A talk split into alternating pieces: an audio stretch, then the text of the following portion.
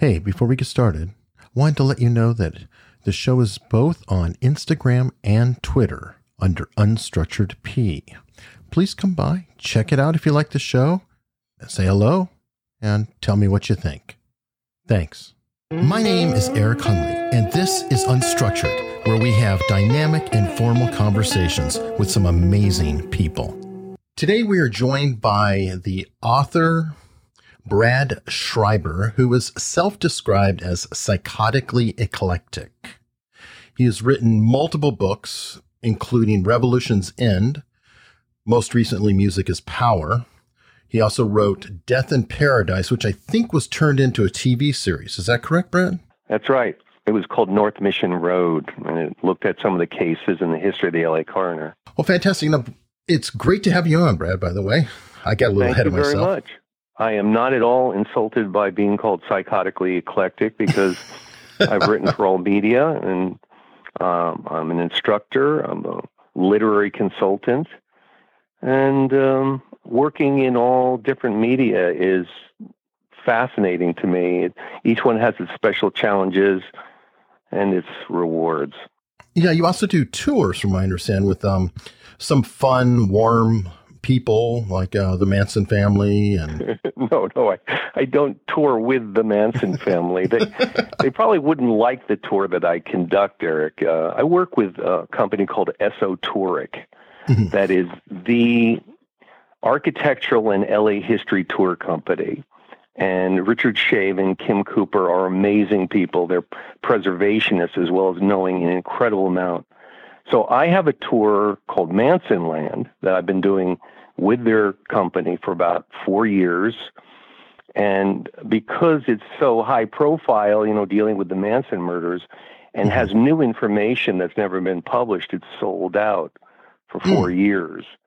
Uh, the other tour I do for them is related to Revolution's End. Um, that subtitle, by the way, on that book is The Patty Hearst Kidnapping Mind Control Mhm. and the secret history of Donald DeFreeze and the SLA. SLA being the Symbionese Liberation Army, which kidnapped Patty right. in 1974. Turns out, long story short, Donald DeFreeze, the black prisoner who became the head of the SLA, had drugs used on him at the California Medical Facility at Vacaville. And then a CIA officer, in conjunction with Vacaville Prison, decide to break him out and run him as a double agent. Now you call. You, I'm. I got confused on who it was. Now I know Colston Westbrook is kind of who you had um, as yeah, the very person good. running. Colston Westbrook was the black CIA officer who who led Donald DeFreeze to believe that he was just going to be a double agent in the Bay Area, which was the center in the 70s of far left activism, and Ronald Reagan wanted to get the Black Panthers and the anti-war terrorists locked up. Uh, you know, they considered the Black Panthers the greatest threat in the United States. And of course, they were founded in Oakland. So I've done two hour radio shows on this, and my responsibility is to make it coherent in, in about 30 more seconds. So, no so the way I'm going to do that is tell you that Revolution's End is about a black man named Donald DeFreeze who never had a chance, became a double agent, and sadly was wiped out along with five other white followers in 1974 in Los Angeles in the largest shootout in U.S. history. Um, and the white followers never knew was that larger that than he Waco? was a double agent. I'm sorry, something about Waco. was yeah? Was that larger than Waco? There were five. There were 500 LAPD, California Highway Patrol, and FBI people firing into a small stucco house in South Central Los Angeles on May 17 of 1974. They fired 10,000 rounds, Eric, into that house, Mhm. and they received fire of about 100 bullets. And finally, and and this is the one thing that wasn't researched of other people, I found out from an LA Times report that what the Times reported as tear gas being shot into that house on East 54th Street really was incendiary devices. They were called mm. pyrotechnic grenades. They were meant only for outdoor riot control. Like flash grenade type things? Yes. And they knew that if they fired it in the house, it would set it on fire. But you had a, a primarily white police force in a totally black neighborhood. On national TV, by the way, forgot to mention that, on all three networks, showing 500 officers firing into this house to take out a double agent who they didn't want to live because he would have testified uh, against the FBI, the LAPD, and so forth and so on. I that's a weird thing to hear because that means that you're saying all the cops themselves were knowledgeable or no, no not at all. Okay. They were only a small group. Donald DeFreeze had worked for something in the LAPD called the Criminal Conspiracy Section. Right, he's a snitch. He was a snitch. And again, referring back to Governor Ronald Reagan and um, uh, Evelle Younger, mm-hmm. who was his attorney general and very militant, their attitude was anything we do to undermine the Black Panthers, whether it's extra legal or not, is justified because they're a threat. So, you know, local law enforcement well, the LAPD was like no other agency in the United States at that time, Eric, sure. because they had FBI and CIA officers who would come to Parker Center and liaise with the LAPD about the criminal conspiracy section and what they were doing. Because Oakland was the center of the Black Panthers, and California had more militancy than anywhere else in the U.S. Mm-hmm. So it's this wild story that is very complex. And I knew about it as a young man growing up in the Bay Area. And finally, I stumbled onto a story by Dick Russell in Argosy, published in 1976, that put together the final pieces. And I went to him and I said, Why haven't you written a book? And he said, No major publisher is going to touch this, Brad. I have all the documents, but you, know, you're not going to get a major book deal in New York. I said, Well, I'm obsessed with it, so I'll buy your research off you. And he gave me it, and, you know, it was the Rosetta Stone of research about the creation of the SLA. And was Dick Russell the um, PI?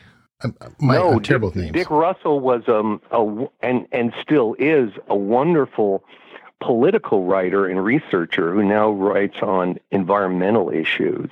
Mm, okay. Um, yeah, yeah, but there it's mind-boggling and, and highly dense, um, but really fascinating. And Jeffrey Toobin's book came out the same day as mine. Oh, really? And of course, yeah, and of course he didn't follow this because, again, um, no major publisher in New York, no matter how much research you have, is going to publish a book that criticizes Ronald Reagan, the CIA, the FBI, the LAPD.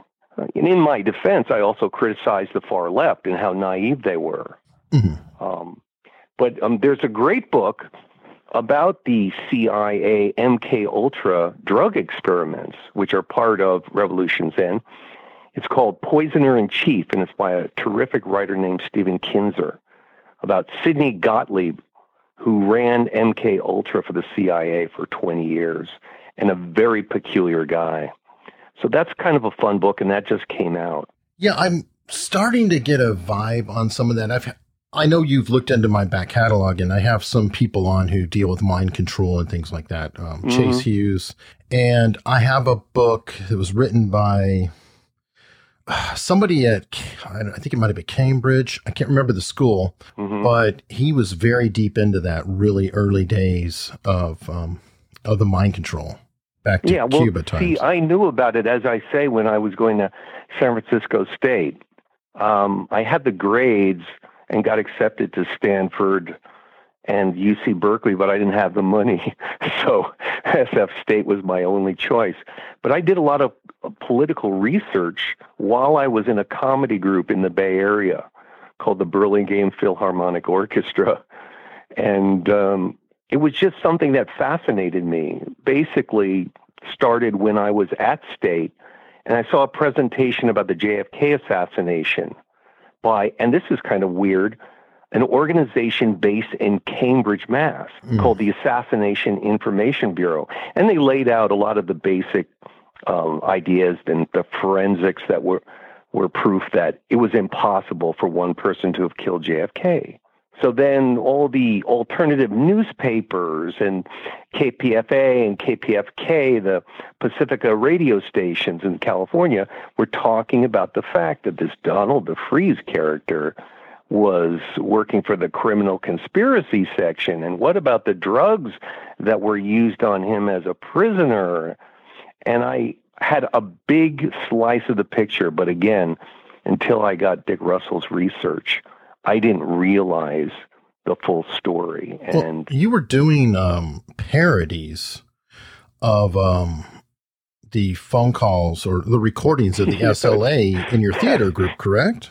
Yeah, it was a, co- a, comedy theater group, Burlingame Philharmonic Orchestra, and we were at KPFA in Berkeley, and we we did a we did a bit called Patty Hearst for Kraft Philadelphia Cream Cheese, and um, it it's it sounds like Patty is on a tape, much like the tapes that were being played at KPFA, the communiques from the SLA, and I think the end of the bit was somebody yells off mic, "The pigs, cheese it." with Kraft. so I figured that the you know ultra hip people in Berkeley would would kind of smile morbidly and say, "Oh, that's darkly amusing." We actually got calls from people going, "Is this another SLA communique? Are they make are the, is the SLA making fun of Kraft Philadelphia cream cheese? What's going on here?" Well, in fairness, you have to admit that some of their messaging was kind of confusing. Oh well, you know, one of the things I obviously I'm politically rather far left, so far left that I'm ready to fall off the edge.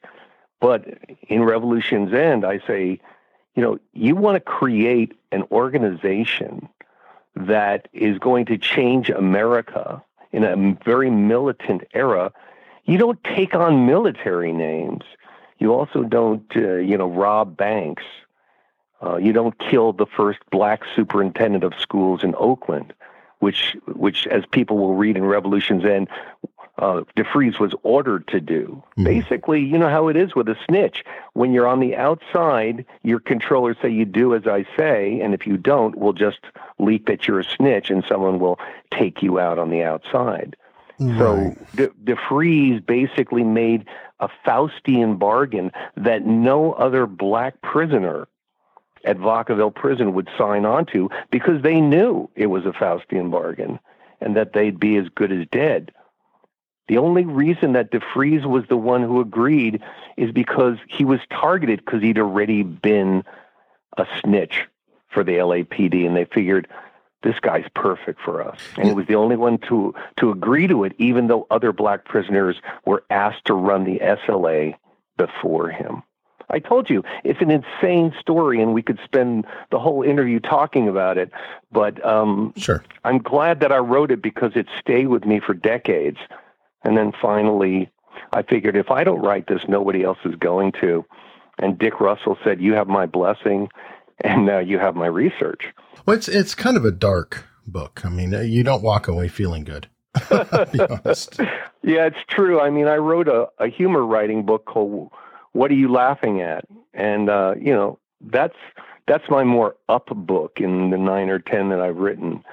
But um, there's humor, believe it or not, in Revolution's End. Oh, there is. One thing that I thought was kind of amusing or fascinating was the attempted rape of Nancy Ling Perry. Well, that's kind of dark too. Yeah, where she, where some kid tried didn't know that she was a member of the SLA, um, rang the doorbell at her safe house, and she basically kicked his ass, knocked the right. gun out of his hand, and and and scared him away. Yeah, but all was, the people. I was, yeah, yeah. You you rang the doorbell, yeah, of the wrong house, buddy. But also, DeFreeze. Well, how can we put this tastefully? He was undereducated, let us say, and he was on drugs. He was a drug dealer while he was in Vacaville they were giving him women to sleep with, including Patty him, Hearst. Yes, yes, this is definitely so. This is from Dick Russell's research. Um, and anyway, the, so the quirky story is that he would go to other black prisoners he trusted at Vacaville, and he wouldn't tell them, I'm a double agent and they're breaking me out. He'd say, I'm going to break out of here and form my own revolutionary group and then I'm going to have you come with me. Oh, really? What's it called? And he forgot the name that he was given by Colston Westbrook. So he said, Oh, that's "It's right. called the the the Lebanese, Lebanese, Liberation yeah. Army." He got the name wrong. Yep, that's right. I remember that. Yeah, he. Um, I guess he came across sympathetic in some ways, but I. I don't know. I, I don't have that much um, sympathy for the group personally. From what I no, read. of course not, because they were they were violent, but it was an entrapment. And basically, DeFreeze, um, the day that he signed on to be an LAPD double agent, basically, that was that was the end of his freedom. yeah. Now, oh, And um, to reach back to uh, the MK Ultra and all that, I did find Yeah. a book. It's called Spiritualism or Spiritism by G. H. Estabrooks. Are you familiar? Oh, Estabrooks, yeah.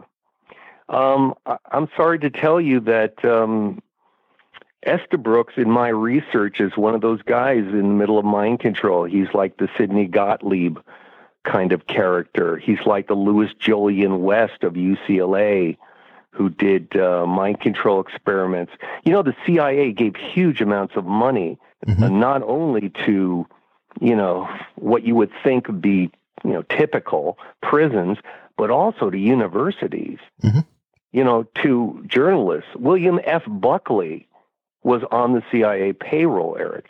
So you get a sense of how insidious their influence was back then. Well, the Unabomber, if I recall, was part of the uh, experiment, shall we say?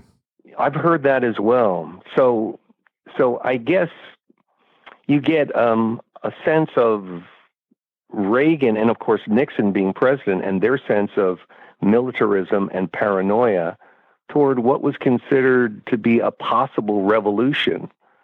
And I don't think we'll ever see its like again in U.S. history. Well, that was one question I Literally- had for you. Literally, yeah, yeah. Literally, I was just going to say, Eric, people like Reagan and Evelle Younger and Richard Nixon believed there was going to be a military attempt at overthrowing the U.S. government, which I think is absurd. Well, they were being, uh, there was a lot of people who were feeding that stuff too. It's like, uh, I couldn't help but think of parallels with um, Colston Westbrook and how he was sort of running, you know, Donald DeFreeze. But then there's some Mhm. speculation about Krishna Venta being an influence on Charles Manson. And all of these guys kind of Mhm. had this running theme of, well, okay, I'm it's hard to get my thoughts together, but I found it very interesting that you were talking about the worries of, I guess you say, a black revolution, and they were emulating the situation with the SLA, but Charles Manson was emulating that situation, or his family is emulating that situation as well, and they're completely yeah, opposite, Yeah, well, which well is weird. one of the things I, I talk about on the Esotouric bus tour of Manson Land, um, God bless Richard and Kim because they have introduced me to people in the LA Sheriff's Department. And the it once again, it's the Black Panthers. It turns out that there's an angle um, by which um, Manson's followers, especially the quote unquote girls, were trading dynamite found in abandoned gold mines in California with Black Panthers. Um, and in exchange, the girls brought back to Manson's group guns. And one day the Black Panthers greeted Manson's girls with the dynamite and said, Thank you, now get the hell out of here or before we kill you. And that was the end of the relationship. Hmm. So the LAPD and the LA sheriffs both could have arrested, well, they did arrest Charles Manson and his followers initially and then let them out, and then the infamous murders happened. They could have kept them in jail. And basically, my research reveals through, you know, Richard and Kim helping me that the LAPD and, and the LA Sheriff's Department thought that there was going to be an, a violent engagement between Charles Manson's followers and the Black Panthers. Mm. And they left them out there hoping for that engagement so that they could sweep up and arrest any Black Panthers. So so there's a similarity in terms of the theme of we'll do anything to break up the Black Panthers um, between Revolution's End and, of course, the Manson murders. And would it be fair speculation? I've always kind of felt that um, Charles Manson himself was nowhere near as dynamic or fantastic as his billing. well, if you're talking about his music, Eric, I would tend to agree with you. I think it's pretty bland. Um, Charles Manson, again, I like because I've I started in writing theater. Mm-hmm. When I write a nonfiction book, I want the protagonist, no matter how negative, to be three dimensional. Sure. And and without apologizing for Charles Manson, you've got to remember that his mother was a prostitute. He never knew his father. He was raped in jail and mm-hmm. in the reformatories. And he was not a normal guy before he got out of his teens. I agree. So, one thing he learned was how to manipulate young women to to tell them they were beautiful. He learned from Dale Carnegie. He actually worked for a while for Scientology. It was wild. He worked for and Scientology. He, you got cut off. Yeah, he was a he was a guy who worked for Scientology in Hollywood and, and was trying to recruit people, and that didn't work out so well. My good friend Paul Krassner, who we lost not too long ago, had done a lot of really great articles about the SLA and about Manson. Mm. And he found out that Manson was let go by the Scientologists because he was a little creepy. But he wanted the reason he studied it, Eric, is he wanted to learn how to manipulate the the women that mm. would eventually become his family. Mm. And again, without going too far down the rabbit hole, the uh, Manson Land tour talks about the fact that he wasn't completely in control of the family. Exactly. Tex Watson, Tex Watson and Linda Kasabian were running drug deals without his knowing it. Tex Watson introduced Charles Manson to Sharon Tate. It wasn't a random murder. So if if you take if you take Quentin Tarantino's amusing movie and you take Tom O'Neill's Chaos book, which is 20 years of here are all the people I met and I still don't know what happened.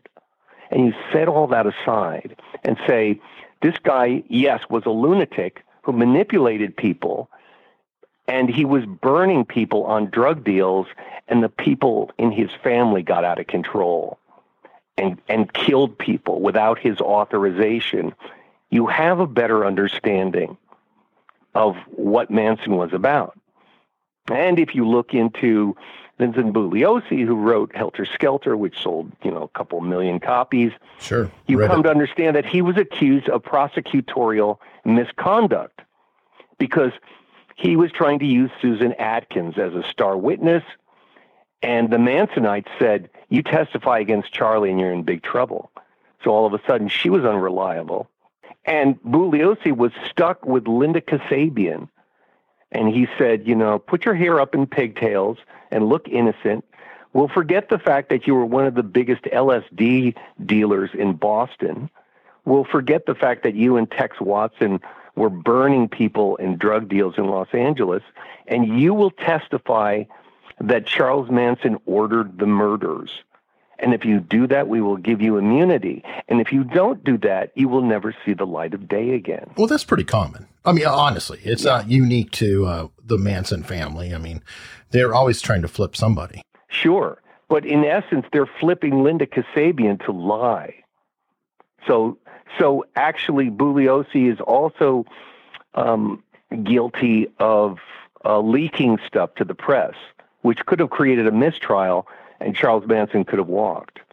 And and part of all of this, I guess the best way to wrap this part up, part of all of this is that they had a legitimate fear in the LADA's office, and that fear was if Charles Manson was ripping off people with drugs and Tex Watson and Bobby Beausoleil went crazy in, in drug burns and killed somebody in a panic, mm-hmm. Charles Manson is an accessory. And in 1970, an accessory to murder could get 18 months. Can oh, yeah. you imagine, with the world interest in the Manson murders, what would have happened if the LADA, even if they got convictions against the others, if Charles Manson only got 18 months. They had to lie and say that he ordered the murders. Now, I'm not saying he's a good guy and that right. he should have walked free, but there was no way in hell. And again, it's Evelle Younger, our pal who worked with Ronald Reagan and the SLA, was Evelle Younger, who basically went to Bugliosi, who was two years in the DA's office, went around the DA who was in charge, who said, "Hey, it's just a bunch of drug burns," and and Younger realized that Bugliosi was saying not only could it hurt our reputation if Manson gets accessory, but it will make our reputation and our careers if we say he's this Svengali who hypnotized people to murder, rather than saying they're just a bunch of burnouts who screwed up in drug burns. And that, my friend, is the inside story of the Manson murders. Well, that makes sense. And truthfully, nobody would really care if it wasn't for Sharon Tate. Same way as nobody really cared about the SLA without Patty Hearst. This is this is very true, which is a, kind of a sad comment because when you when you think about you know what the LAPD and the CIA were doing, it, it, it's terrible. It, it's a horrible history, and people should know more about this stuff. But again, people perceive it as radical politics and it doesn't sell and so forth and so on. Well, I wanted to ask you about that a little bit because you, you, you know, admittedly say you're, I guess, um, somewhere to the left of Bernie Sanders. Um, when well, you're I'm, look- I'm a practical guy. I know that when Elizabeth Warren says, "I want Medicare for all," um, that she's making a huge tactical error as a politician. Because mm. to not recognize how powerful the health industry and big pharma is in this country is to just be naive. Like oh. there are the things that you and I want in the world, Eric, and then there are things that are possible given the system. Well, you can't boil the ocean. No, uh, well, that's not where I was going. where I was going yeah. is that I look at, you know, a lot of the stuff that happened there, and it's obviously from the left or would be perceived as left. But there also have been some gross misjustices or, you know, real questions about things going to the right. Mm-hmm. And, you know, a lot of people say that Waco was way out of hand. Mm-hmm. And there are yeah. other instances like that because Waco kind of got generated. I forget the um, other one. Um, uh, Ruby Ridge. Sorry, Ruby Ridge yeah, Ruby is Ridge. acknowledged by most as you know, terrible. And, and yeah. they were hardcore right winging, borderline Nazis. I, I know all that. But I'm kind of wondering if this is not a um, government that's anti-left. Maybe it's just it's a government that's anti anti-government. Does that make sense? It, it's kind of curious because I've been on uh, shows where the host is far right, but what they appreciate about my research is that I'm saying, look at what these agencies have done in the name of justice and yeah. broken the law. It's a you. It's kind yeah. of a you. everything. So all of a su- all of a sudden, there's middle ground. Sure. Now, of course, if I talked about, you know, forgiving college debt, they go, uh, get off my show. But, you know, there's this interesting middle ground of, of people who do not trust the government. And of course, you know, if Congress is at, you know, 16% and, you know, Donald Trump's impeached, obviously there's a huge movement in this country rejecting trust in government. The question is, how do you change the system to make it better? Um, there's so many things that uh, prevent that. Uh, lobbying, um, you know, campaign finance reform, um, you know, Citizens United.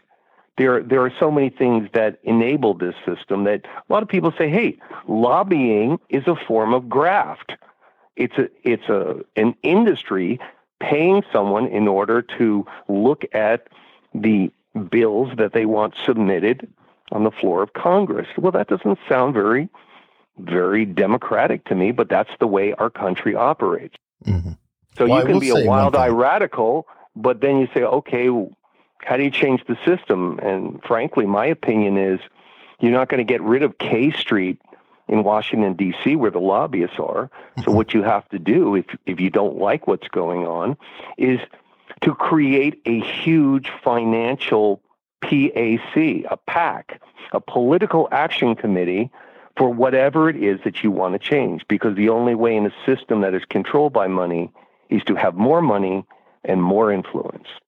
And that's the way I think we change things. If you want to get automatic weapons off the street or, you know, change healthcare or whatever, you're not going to eliminate the system that we have. Right. But well, it, it's a system based on money and influence and favors.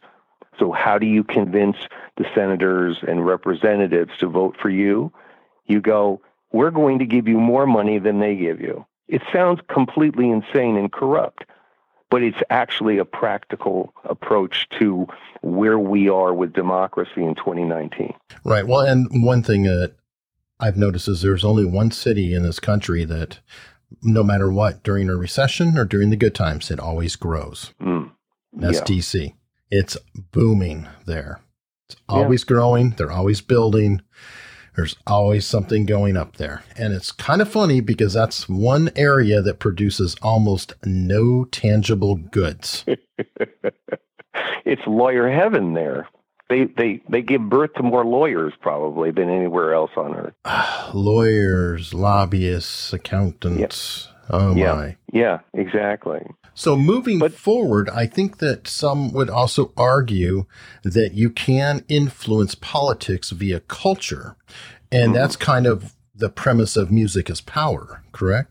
Yes, yes. The subtitle on that being um, popular songs, social justice, and the will to change. I don't know why I came up with the phrase will to change, but it it just resonated because people have such a negative uh, attitude toward, and, and there is a movement of authoritarianism going on in the world. We know that there's a mass migration of peoples based on not only climate change, but authoritarians and anti immigration policies. And it's not just obviously about the wall in the United States, it's everywhere. It's a, it's a really tragic movement. And so the will to change means what are you willing to do to try and be part of a movement? And people are so disgusted with politics that I started thinking people aren't really moved by music.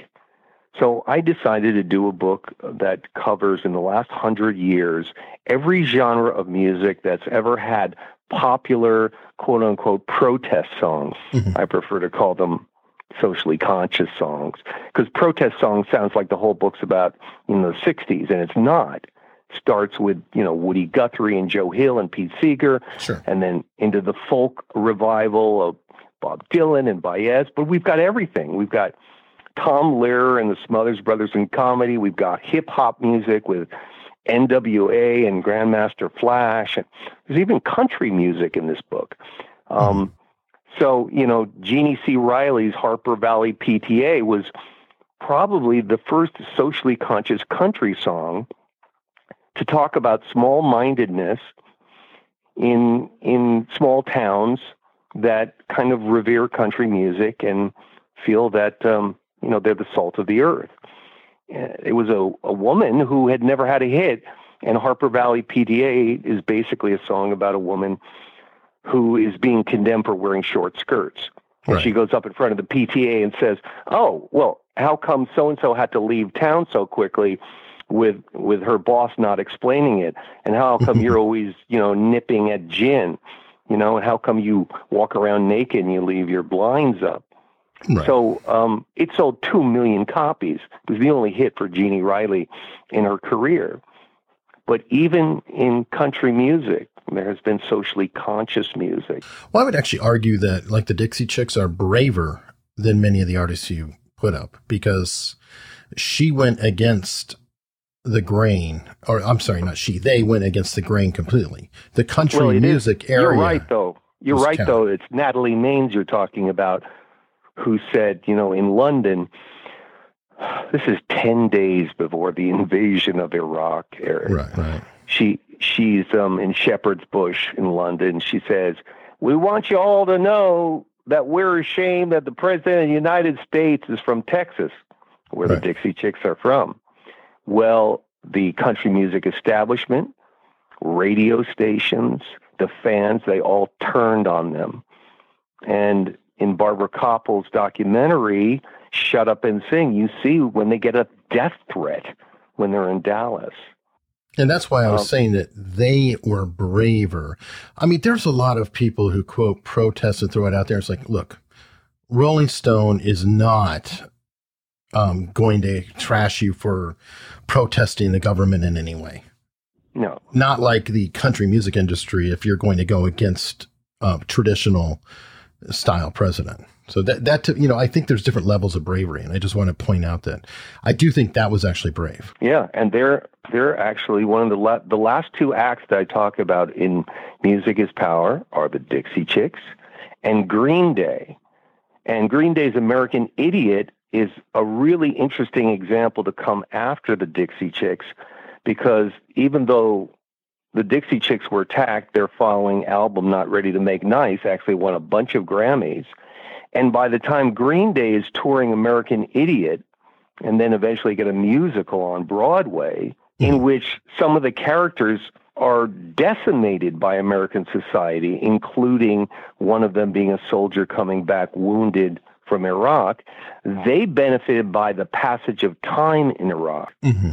So that the lack of weapons of mass destruction and, you know, Colin Powell, you know, not telling us the truth in front of the UN and, you know, Bush saying that the 9 11 attackers were connected to Saddam when they're actually from Saudi Arabia, which is a client state of the United States. Mm-hmm. So the Green Day, by the time they tour, a lot of people who were super critical of Natalie Maines just saying, you know, George W. Bush is an idiot, um, all of a sudden they were welcome, not only in Europe, but in the United States.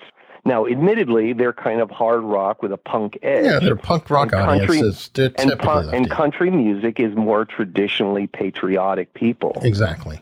They tend to be more right. Exactly. And that's why I was saying, you know, it's like um, you're not going to find uh, many people in the punker world um, getting upset if you trash um, Bush or Trump or anybody like that. Now, Although, if you go you know, the country demographics world, yeah. are changing. You know, it, sure. it's fascinating. I mean, look, this is my attitude, Eric. When half the people in America don't vote, anything is possible in terms of political change if you find a way to motivate the people who have given up on the system. Mm-hmm. Well, apathy is one of the biggest problems we have. Yeah. But yeah, I, would like to do something about apathy, but ah, uh, you know, what's the point? Exactly. Well, first look locally. That's yeah. the part I think is funny. Yeah. Well, one of the people I worked with who was very politically active and gets his own chapter in Music is Powers Frank Zappa. He was trying to create a late night show um, called Night School, and I hmm. was going to be his head writer. He was fascinating. He he grew up, you know, the chapter on him, I talk about how he grew up on the grounds of the Edgewood Arsenal in Maryland, which had huge tanks of mustard gas mm-hmm. like a mile away from their house. And, and Zappa's father actually had skin tests that had been done with chemicals because he got paid extra if he agreed to be a guinea pig and have these, you know, skin tests with, you know, chemicals done. So, and Zappa himself had asthma as a child. Mm. So by the time they get to California, you can imagine the shaping of the psyche of this guy who saw this horrible stuff that the government was doing that was directly affecting his family. He was kind no of wonder. a teetotaler too, though himself, right? Or yeah, he, he didn't do drugs. I mean, as bizarre and wonderful and strange and scatological as his music was, he didn't do drugs. Uh, he he told his band members, you know, we're going to rehearse the hell out of this stuff because his charts were incredibly complex, mm-hmm. Unusual time signatures, and you know, just phenomenal music and a great variation. You know, he wrote classical music as well. He used the synclavier or the synclavier, as some people say it, but I call it the synclavier, which at the time you could load in any tone and you could play it on the keyboard. So the hmm. sound of breaking glass could be processed into the synclavier and you could play breaking glass on the keyboard. Okay. Um, in any event, he was kind of a remarkable guy to work with. And, you know, I'd show up at his house for a writing session, and he had C-SPAN and C-SPAN two on, and he'd be listening to the debates of you know the, the Congress, and he'd, he'd be wryly saying, "Oh, that guy's full of crap," and I, that guy just took money from so and so. He was so knowledgeable about the corruption that he was obsessed with it and amused by it. And of course, he was a great hero because the Parents Music Resource Center, which was trying to censor rock music lyrics with Tipper and Gore. album covers. Tipper Gore, right? Al Gore was was on that committee, and and Tipper was part of PMRC, and so was James Baker's wife, um, Secretary of State James Baker. Mhm. That Zappa took tens of thousands of dollars in 1986 dollars out of his own pocket to fight, you know, what the PMRC was trying to do. And partly through his efforts, it failed. So he was rather patriotic. He put his money where his mouth was about politics. Yeah, he also kind of came across as, um, from what little I know, a touch cynical. Oh, a touch. he was very cynical, but he wasn't so cynical that he dropped out of trying to change the system. This this was a guy who was more libertarian than he was democratic. Mm, He wanted he wanted the country to keep its hands off of you know his pocketbook, which is a very libertarian value. Sure. And don't forget, I mean, he was a, combo- a composer, a conductor, a musician, an engineer, a producer, and a distributor of his own music. Right. And then he went off into when he did video, he also funded that himself. That's a And- typical libertarian, um, shall we say, combination. In, in terms, because somebody who's so self-reliant Mhm. and smart will often skew libertarian because they're in the mode of "leave me alone." Yeah, well, a lot of musicians have been ripped off historically because they didn't pay attention to the contracts they were signing. And Zappa was, I'm in charge and I will do all the necessary footwork in order to look over contracts because I want to be the boss. I wonder what he would think of Spotify and things like that now. He would hate it. By the way, John McLaughlin, the wonderful electric guitarist who was in the Mahavishnu Orchestra, and I got to interview him for Music is Power talking about Jimi Hendrix. And McLaughlin told me that he knows people who have had a million hits on Spotify and get pathetic royalty checks oh yeah, yeah. It's not they are, quite they minimum are not being compensated fairly. So in in essence, unless you're one of the very few who break big and you know get a lot of television promotion, you can still be uh, a band that gets a lot of renown and a lot of hits and a lot of sales, and you you can barely make a living, and that's a very sad change in the music industry. And and McLaughlin also told me another thing which I agree with and makes me a little sad. When he left Miles Davis and he started working with his own band, the Mahavishnu Orchestra, they used to pair them up with like country rock bands and hard rock and folk rock. And in a way, they would team up people with with other people that weren't in their genre. And people's attitude in going to live music was, oh, this is going to be kind of interesting. Let's see who's supporting John McLaughlin. And sometimes it worked, and sometimes people said, I don't care. I just want to see John McLaughlin. But you won't see that anymore. You won't see mixing of genres in live music acts in the U.S. anymore. Well, And I think that's too bad. some of that wasn't some of that created by um I don't know if you've seen I think it's called corporate radio, but in the late 90s how all of the radio stations they you know changed the laws up and they consolidated. So you had Clear Channel and groups like that who wound up owning like every radio station in the same town. Well, look, jazz music in the U.S. is always going to be very select, and it's always going to be more popular in Europe. That's just about taste. Sure. But what Clear Channel did was it, it also eliminated disc jockeys hmm influencing the playlist. Exactly. Because all of a sudden it was corporate. And all of a sudden the corporation owned more formerly independent stations. It's the same artists right around the uh, you know 2000 early oddies are still there. It's like time stopped. Yeah, you know, you know, you're talking to a guy, Eric, who's a cranky, not a hippie. I, I kind of missed the whole hippie thing. I was too young for that. Mm-hmm. But the ethos of experimentation and open mindedness is very important to me as, as a creative person. So whether I'm writing or I'm working as a literary consultant and finding out what the client wants to do and encouraging them no matter whether it's you know something that's very specialized and won't have a big audience. If the client wants to do it i want to help them get there.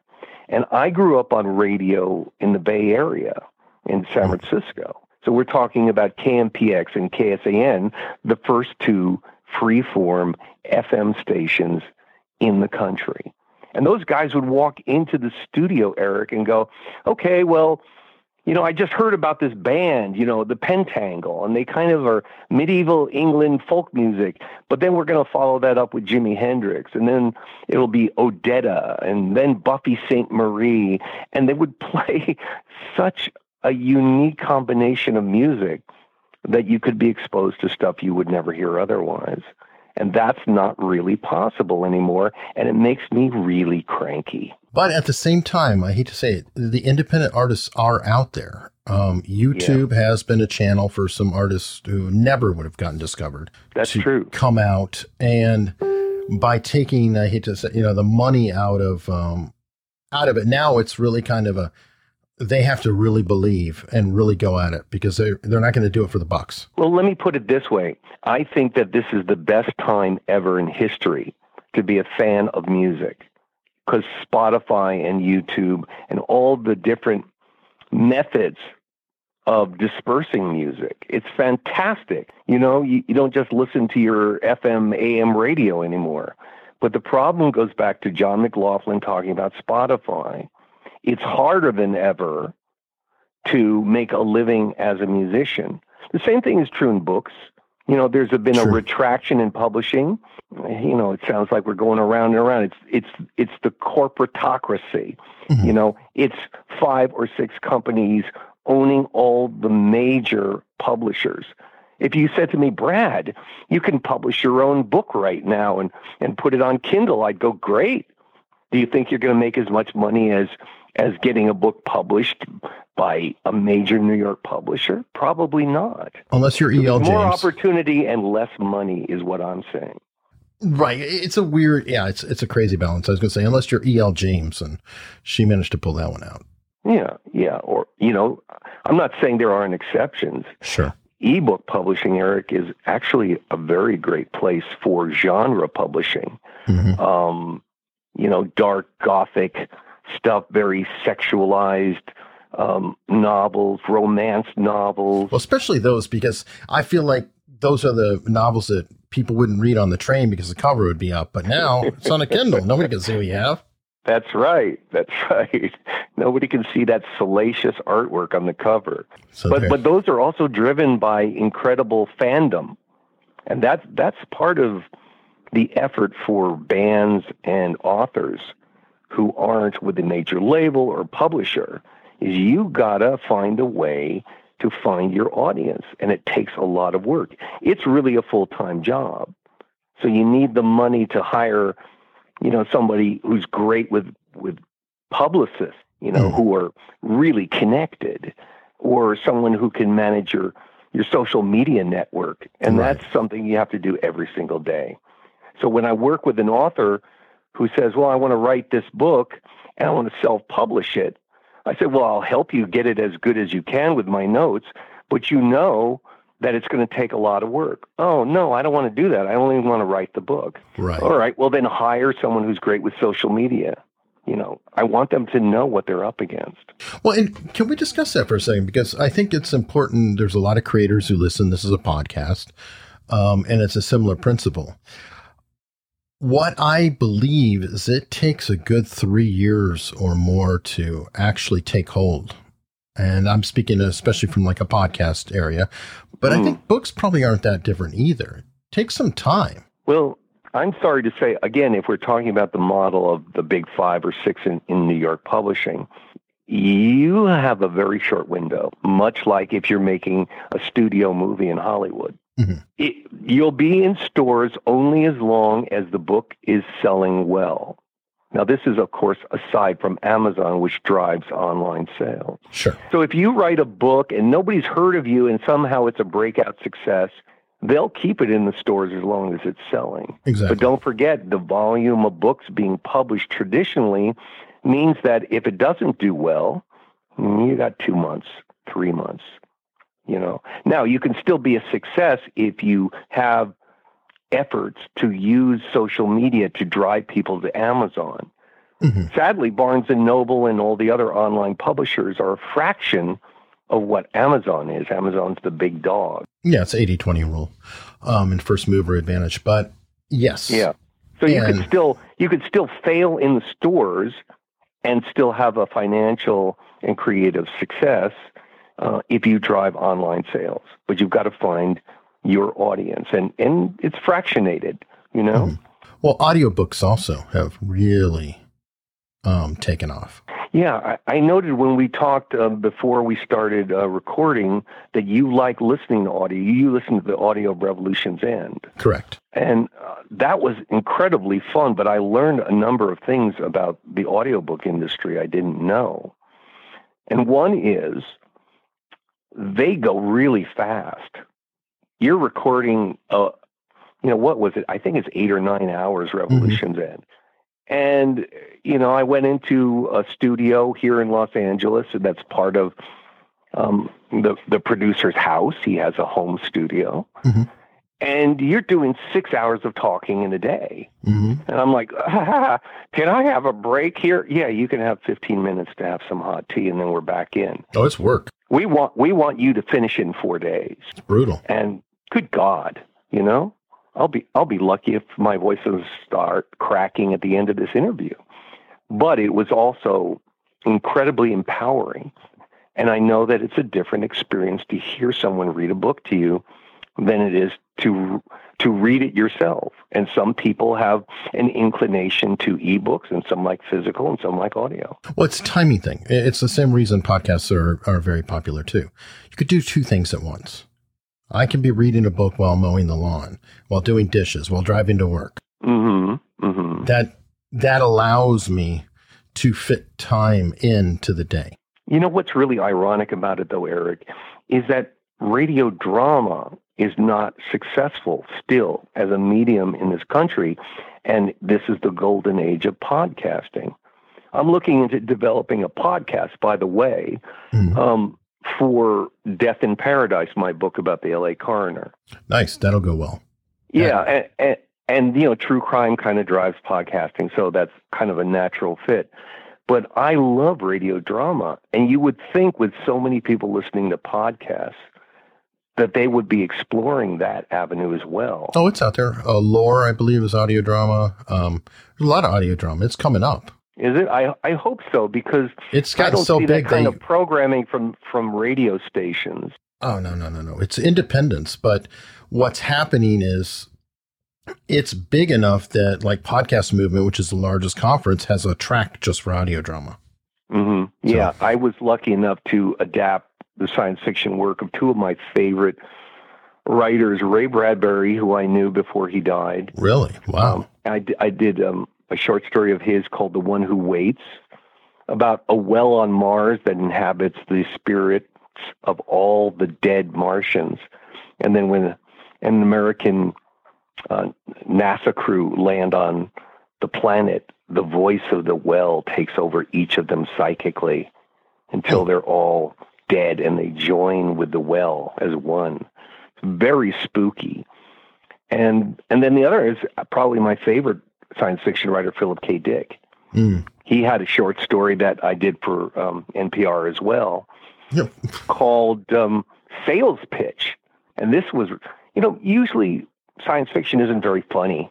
They're Hmm. usually very dark or it's driven by hardware and violence. But Sales Pitch is a future where you walk down the street in your town and there are robots that are constantly going, hello, Eric Hundley. I would like to offer you my services. And they try and Mhm. sell you on stuff and they drive you crazy. And you go, leave me alone. And everywhere you go are sales robots. And if one gets in your house, they don't have to leave. Have you been if on you leave your lately? door open, what's that? Have you been on Facebook lately? it's the same thing. Yeah. Yeah. And so it's the story of one guy who hates what society has become, and a sales robot gets into his house and won't leave until he signs the contract to have the sales robot fix everything in his life. And eventually he kind of loses and goes, I'm going to take my commuter rocket and go to that vacation planet and get away from all this. so that's sales pitch. And Philip K. Dick was really, I think, maybe the greatest science fiction writer because the variety of concepts, humor versus dramatic. Um, he explored um, mind control. He explored the identity of what it is to be human. You know, he ha- he was just beyond most writers. What I think is funny is I kind of consider Philip K. Dick to be like the uh, Velvet Underground of science fiction. You know the old song about the Velvet Underground. Not many people bought their albums, but everyone who did started a band. Mm-hmm. Yeah. Not many people read Philip K. Dick, but everyone who did was a sci-fi writer. Yeah, but they do now. And what's really tragic about it is, you know, it's it's the the Van Gogh principle. You know, yeah, now you're now you're painting yourself for you know eighty million dollars, but during your lifetime you were this poor starving Exactly. kvetch. You know, well, Philip K. Dick was living in an apartment in Fullerton in Orange County. I, Exactly. I've been to it. It's no great shakes, pal. And once he died, Blade Runner comes out, and now you have to pay plenty to get the rights to even a short story. Oh, I yeah. don't think that radio series I, I wrote sales pitch for could could actually be done today because it would cost too much for the rights. It was produced and aired on NPR, um, you know, when you could actually afford to pay for the rights.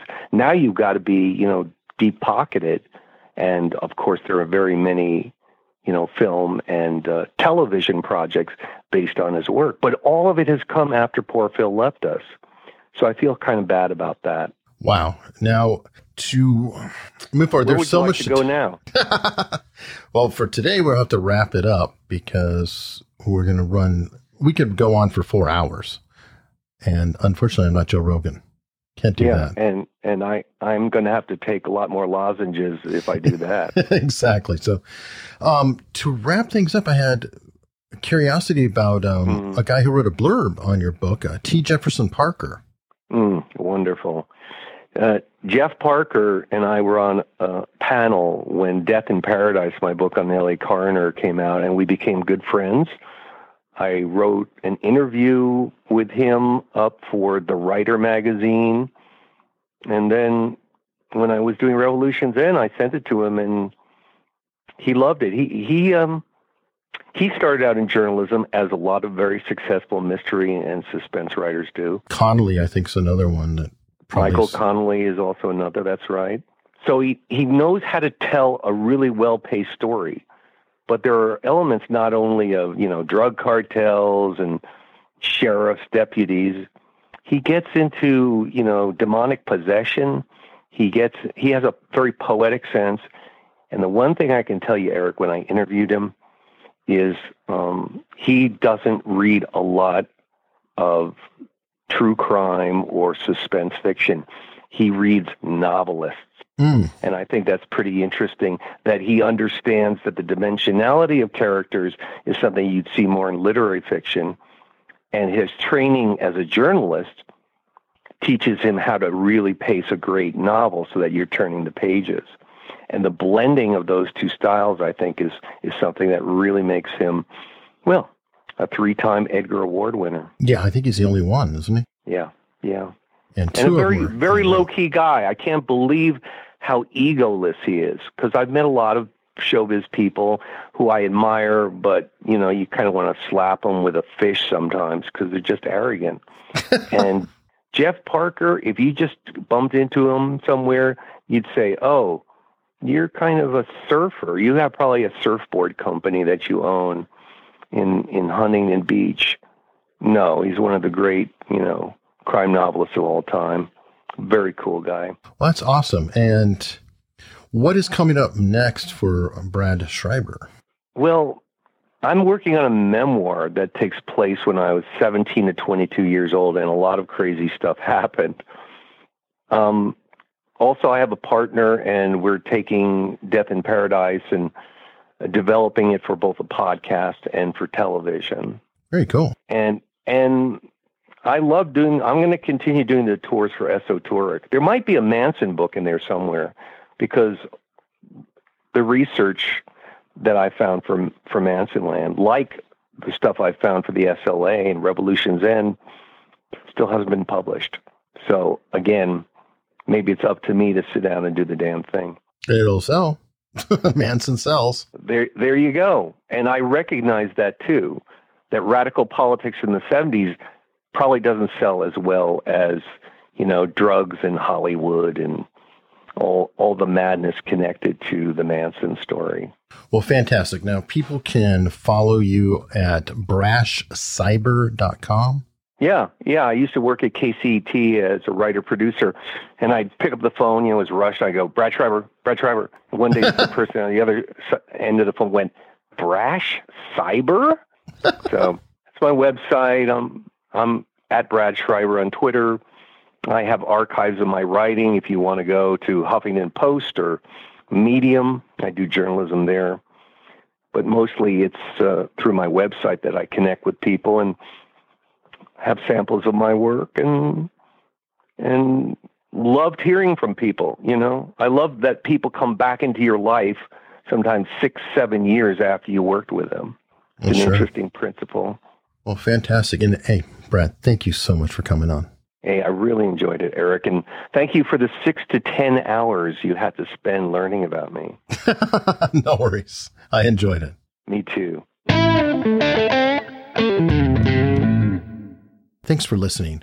And if you like what you heard, please consider subscribing for free. And I mean for free. It is always free. There's no billing, anything else.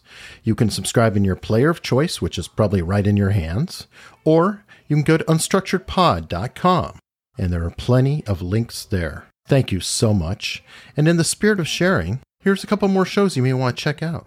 Hey, I'm Studio Steve. And I'm Veronica. And we, and we are, are, the, the Pod Sound School. We have a podcast all about podcasting. We cover everything related to the craft how to start a podcast, how to improve a podcast, how to promote a podcast, and how to reach a bigger audience. So come check out our podcast, Pod Sound School. We're on all of the podcast players or on our website, podsoundschool.com. We are dedicated to provide our podskis with up to date, easy, and actionable information, sometimes outrageous and always fun. And now, back to your regularly scheduled programming.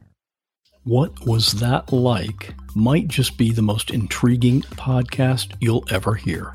Each episode is a conversation with a regular person who's been through an extremely unusual situation, like Jeremy, who was bitten by a rattlesnake, or Jennifer, who accidentally killed someone, or Luke, who got caught smuggling cocaine. Real people in unreal situations. Listen and subscribe at whatwasthatlike.com.